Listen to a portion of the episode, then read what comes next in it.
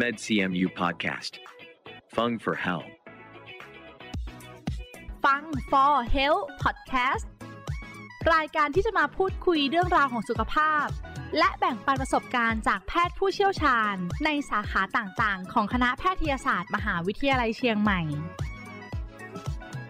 เพราะสุขภาพที่ดีเริ่มได้จากตัวเรา สวัสดีค่ะ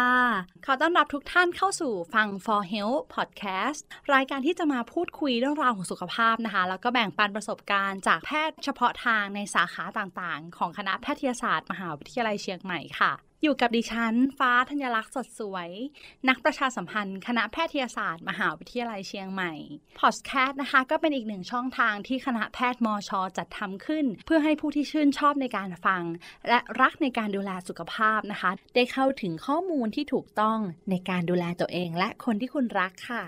เรื่องที่จะมาพูดคุยกันในวันนี้นะคะ เชื่อว่าผู้ฟังหลาย ๆ คนนะคะ คงเคยได้ยินว่าคนที่เป็นโรคเกาต์ไม่ควรกินไก่ค่ะ เพราะจะทำให้เกาต์แย่ลง อาการปวดตามข้อต่างๆ ก็จะเพิ่มมากขึ้น แล้วความจริงเนี่ย คนที่เป็นโรคเกาต์สามารถกินไก่ได้ไหม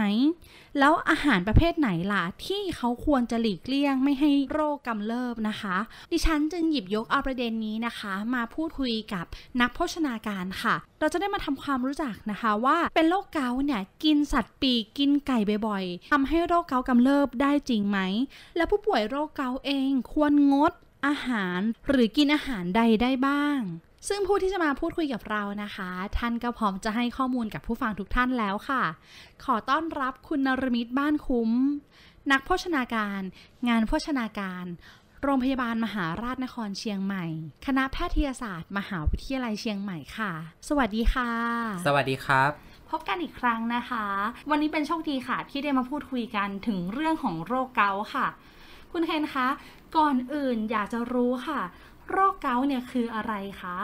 สำหรับโรคเกาต์นะครับ ก็เกิดจากการที่ร่างกายของเรานะครับ มีระดับกรดยูริกในเลือดสูงค่ะและมีการตกตะกอนอยู่ตามข้อต่างๆทำให้เกิดข้ออักเสบขึ้นได้ครับ และในขณะเดียวกัน ถ้ามีการตกตะกอนในไต ก็จะทำให้เกิดเป็นนิ่ว หรือทำให้เกิดไตวายได้ครับ ค่ะ แล้วสำหรับอาการของผู้ป่วยโรคเกาต์เนี่ยจะมีอาการเป็นยังไงบ้างคะ ก็สามารถสังเกตได้ง่าย ๆเลยนะครับ ตั้งแต่ข้อหนึ่งก็คือ มีการอักเสบบวมแดงที่หลังข้อเท้าค่ะข้อนิ้วเท้า ข้อเข่าหรือข้ออื่นๆได้ครับ อาการที่2เนาะอาจจะมีคลั่นเนื้อคลั่นตัวนะครับรวมไปถึงมีไข้ ซึ่งอาการเหล่านี้นะครับสามารถเป็นเป็นหายหายๆได้ครับ ค่ะ แล้วสำหรับอาการที่แสดงเนี่ยมันเหมือนเห็นจากลักษณะภายนอกเลยใช่ไหมคะคุณเคนคือมันเป็นจุดเริ่มต้นที่เราสังเกตได้เลยว่า มีอาการบวมแดงตามข้อ หรือว่าเป็นมาระยะหนึ่งแล้วถึงจะมาเห็นนะคะ จริงๆแล้วนะครับถ้าอาการที่ได้กล่าวไปข้างต้นนะครับ ถ้าไม่ได้รับการรักษาอาการอักเสบเมื่อมีความถี่เพิ่มมากขึ้นไปนานๆขึ้นนะครับค่ะก็จะมีการอักเสบเนี่ยในหลาย ๆ ข้อพร้อม ๆ กันอืมจนกลายเป็นการอักเสบที่เรื้อรัง แล้วจนทำให้เกิดมีข้อ ที่มันผิดรูปอย่างถาวรได้ครับคุณฟ้า ค่ะ คุณเคนคะพอเราทราบถึงลักษณะอาการแล้วค่ะ แล้วเราอยากจะรู้ว่าในปัจจัยอะปัจจัยอะไรที่ส่งผลให้คนคนหนึ่งเป็นโรคเกาต์ได้คะ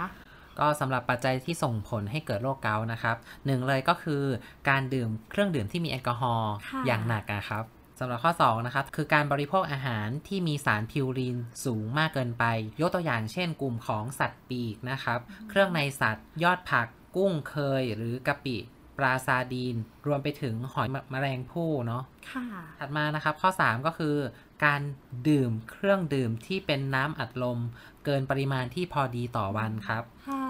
ซึ่งจากการศึกษานะครับ พบว่าการบริโภคหรือว่าดื่มน้ำอัดลมประเภทที่มีน้ำตาลฟรุตโตสสูง มากเกินไป ก็จะมีการสะสมของกรดยูริกในเลือดสูงได้ถึง 85%นอกจากนี้นะครับยังรวมไปถึงการดื่มพวกน้ำผลไม้เนาะไม่ว่าจะเป็นน้ำผลไม้ 40% 60%หรือน้ำผลไม้100%นะครับ ที่มีปริมาณของน้ำตาลฟรุตโตสมากเกินไปครับ ก็จะส่งผลทำให้ระดับกรดยูริกในเลือดน่ะเพิ่มสูงขึ้นได้อืมถัดมาครับก็จะเป็นในเรื่องของ การได้รับอาหารที่มีวิตามินซีไม่เพียงพอต่อความต้องการของร่างกายครับ ค่ะ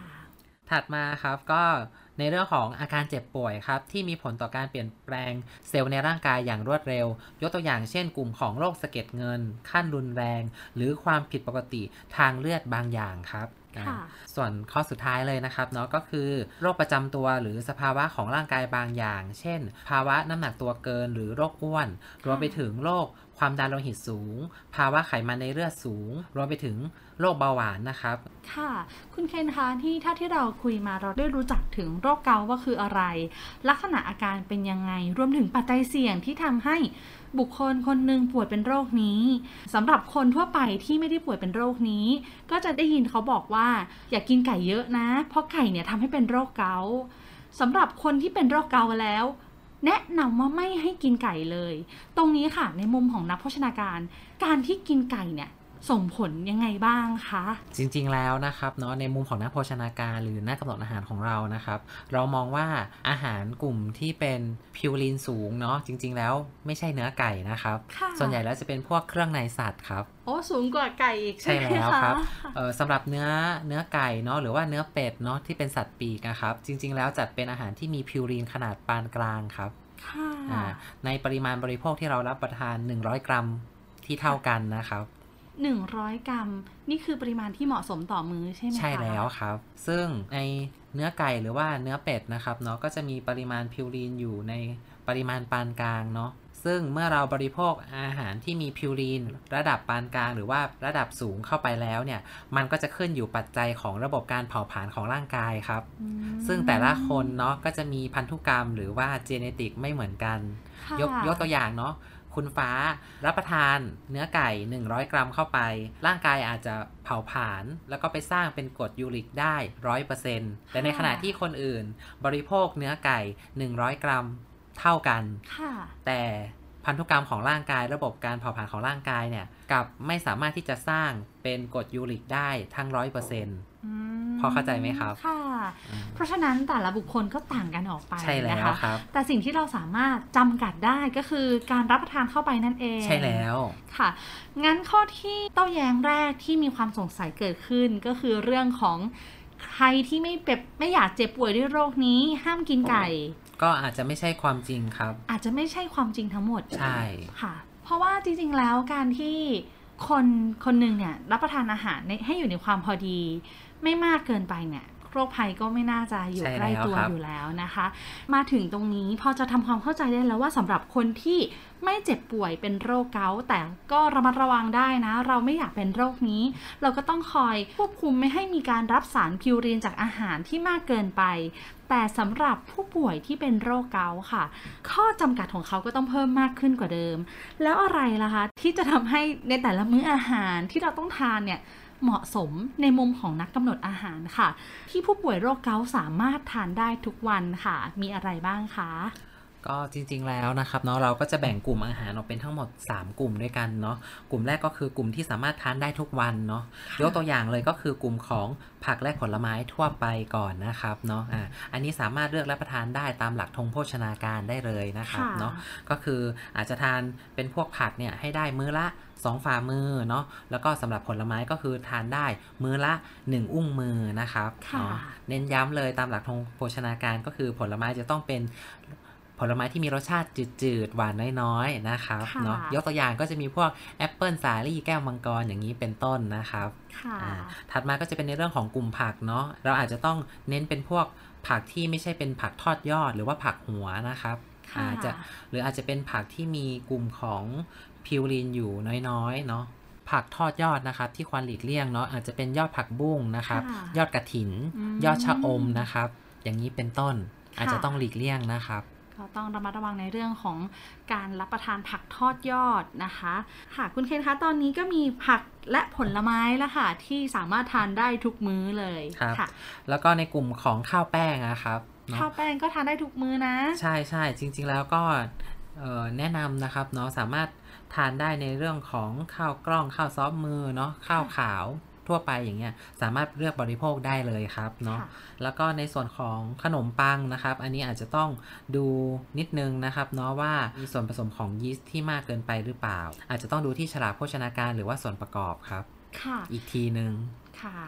ถัดมาก็จะเป็นพวกไข่ไก่นะครับ รวมไปถึงพวกนมและผลิตภัณฑ์จากนมครับ เป็นแหล่งค่ะของโปรตีนเนาะ สามารถบริโภคได้ทุกวันครับ ค่ะ โปรตีนนอกจากไข่กับนมเนี่ย ทุกมื้ออาหารที่จริงๆสามารถทานได้นี่เนื้อนี่จะมีอะไรบ้าง จริงๆแล้วเนื้อสัตว์เนาะ อย่างที่เราเค ยคุยกันไปแล้วเบื้องต้นเนาะก็คือในกลุ่มของเนื้อปลาครับเป็นโปรตีนที่ไขมันต่ำย่อยได้ง่ายดูดซึมได้ดีนะครับค่ะหลักๆเลยเราสามารถบริโภคเนื้อสัตว์ได้ในหนึ่งมื้อก็คือหนึ่งฝ่ามือของตนเองครับคุณฟ้าค่ะอ่าหรืออาจจะเป็นปริมาณก็คือ 100 กรัมโปรตีนต่อมื้อนะครับค่ะก็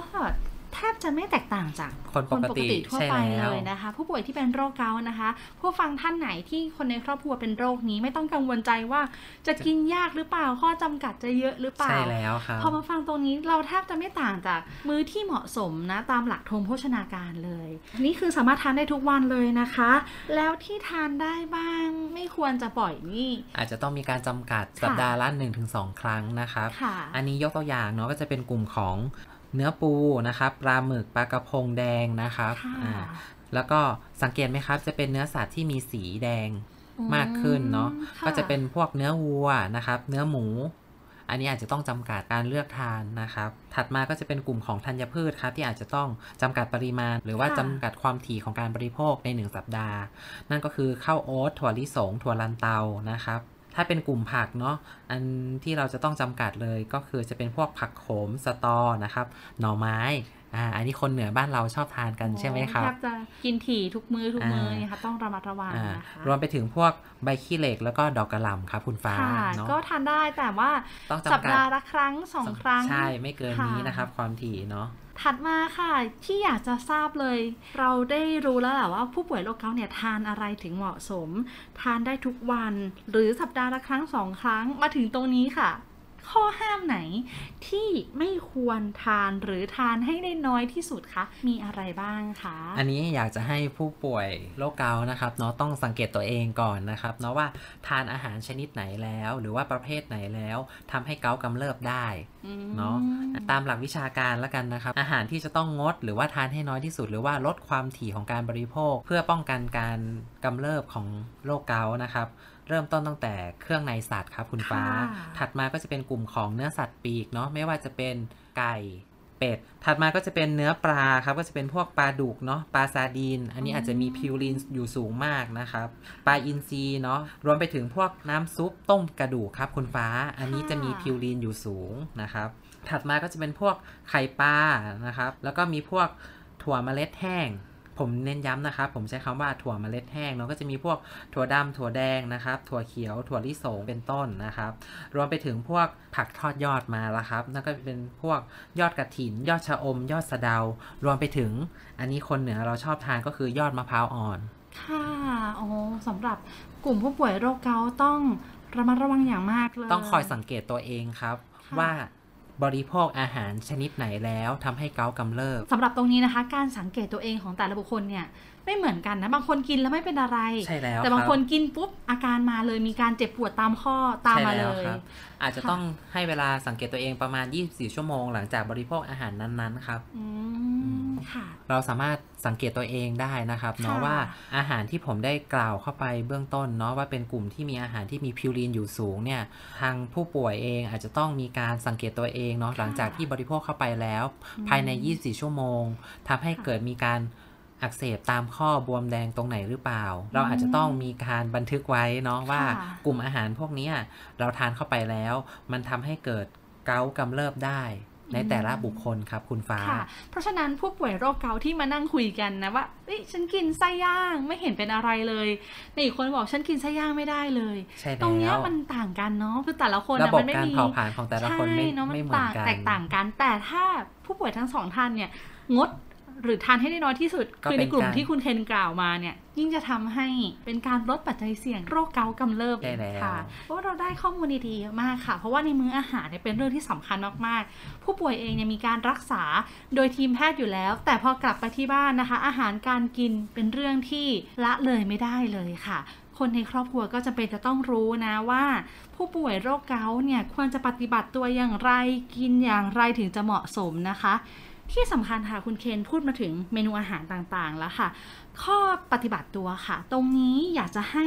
คุณเคนนะคะ ในมุมของนักกำหนดอาหาร นักโภชนาการเนี่ยช่วยเล่าถึงการปฏิบัติตัวเมื่อผู้ป่วยเนี่ยเป็นโรคเกาต์ให้พวกเราฟังหน่อยค่ะ ครับอย่างแรกเลยนะครับในมุมของนักโภชนาการนักกำหนดอาหารเนี่ยเราอยากจะบอกว่าแนะนำให้รับประทานอาหารให้ครบ 5 หมู่ตามหลักของธงโภชนาการค่ะหรือหลักการง่ายๆ คือสามารถบริโภคอาหารตามจานอาหารสุขภาพ 211 นะครับ ค่ะสองหนึ่งหนึ่งก็คือ มีผักอยู่ 2 ส่วนของจานหรือว่าครึ่งจานนะครับ แล้วก็มี ข้าวคาร์โบไฮเดรตเชิงซ้อนนะครับคุณภาพดีข้าวกล้องข้าวซอฟมือข้าวไรซ์เบอร์รี่เนาะหนึ่งส่วนของจานนะครับ2-3ทัพพีต่อมื้อนะครับค่ะแล้วก็ถัดมาส่วนสุดท้ายของจานก็จะเป็นในเรื่องของเนื้อสัตว์ไขมันต่ำนั่นก็คือเนื้อปลานะครับค่ะเนาะปริมาณก็คือ 100 กรัมโปรตีนหรือ 1 ฝ่ามือของตนเองนะครับชอบจังเลยเวลาได้มาคุยกับนักโภชนาการนักกำหนดอาหารเขาว่าจะพูดย้ำกลับมาอีกรอบนึงว่าสุดท้ายแล้วปัจจัยสำคัญที่สุดก็คือ การรับประทานอาหารให้ครบ5หมู่ในจานสุขภาพนั่นเองใช่ในแล้วมื้ออาครัหารบที่เรียกว่าจานสุขภาพ 211ครับนะคะ ค่ะ ตรงนี้คุณผู้ฟังก็เหมือนได้ย้ำนะ EP ก่อนๆเราอาจจะลืมกันแล้วนะคะ ในเรื่องของการจัดจานอาหาร จากนั้นยังมีอะไรอีกบ้างคะ ถัดมาเลยนะครับ ก็คือการดื่มน้ำสะอาดให้ให้เพียงพอต่อความต้องการของร่างกาย จริง ๆ แล้วนะครับเนาะเออคำแนะนำเบื้องต้นเลยเนาะ ก็เหมือนตามหลักธงโภชนาการทั่วไปเลยก็คือสามารถจะดื่มน้ำเนาะให้ได้ วันละ 1.5 ถึง 2 ลิตรขึ้นไปเนาะอ่าค่ะทางนี้ทางนั้นควรจะอยู่เอ่อคำแนะนำของแพทย์ผู้รักษาอีกทีหนึ่งครับ แล้วก็ส่วนข้อถัดมานะครับเนาะก็คือ อาจจะต้องมีการหลีกเลี่ยง หรือว่าลดความถี่ของการดื่มเครื่องดื่มที่มีแอลกอฮอล์นะครับ สำคัญมากๆเลยสำคัญมากๆเลยนะะครับ อันนี้โดยเฉพาะพวกเบียร์นะครับอืมอ่าอาจจะสังเกตได้ไม่ยากค่ะ ผู้ป่วยที่เป็นโรคเกาต์ที่เข้าพรรษาเนี่ยอาจจะไม่มีอาการอะไรเลย อยู่ใช่นิ่งแล้วๆไม่มีการกำเริบตอนนี้อยู่ในช่วงของออกออกพรรษาแล้วกลับมาดื่มนะใช่ดื่มปุ๊บอาการกำเริบเลย ตรงนี้นักพัฒนาการก็ย้ำนะคะว่า อยากจะให้หลีกเลี่ยงหรืองดนะคะ ในเรื่องของการดื่มแอลกอฮอล์นั่นลดความเองถี่ของการดื่มละกันครับ ถ้าเลิกได้เลยก็ยิ่งดีต่อสุขภาพถูนั่นกต้องเองครับค่ะนอกจากนี้ยังมีอะไรอีกบ้างคะ ถัดมานะครับควรจะมีการหลีกเลี่ยงหรือว่าลดการดื่มเครื่องดื่มที่เป็นน้ำอัดลมนะครับ หรือว่าเครื่องดื่มที่มีน้ำตาลฟรุตโตสเป็นส่วนประกอบ ค่ะ ก็คือพวกน้ำหวานน้ำอัดลมรวมไปถึงน้ำผลไม้ น้ำผลไม้ก็ต้องระมัดระวังนะ เพราะว่าหลายคนคิดว่าเรารักษาสุขภาพเราดูแลสุขภาพ เราเป็นโรคเกาต์ด้วยเราก็ดื่มน้ำผลไม้แท้เลยร้อยเปอร์เซ็นเพราะว่าจะได้ ความเป็น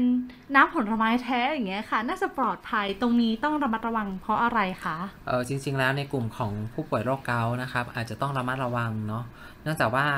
ในน้ำผลไม้แท้ร้อยเปอร์เซ็นก็จะมีกลุ่มของน้ำตาลฟรุตโตสที่อยู่สูง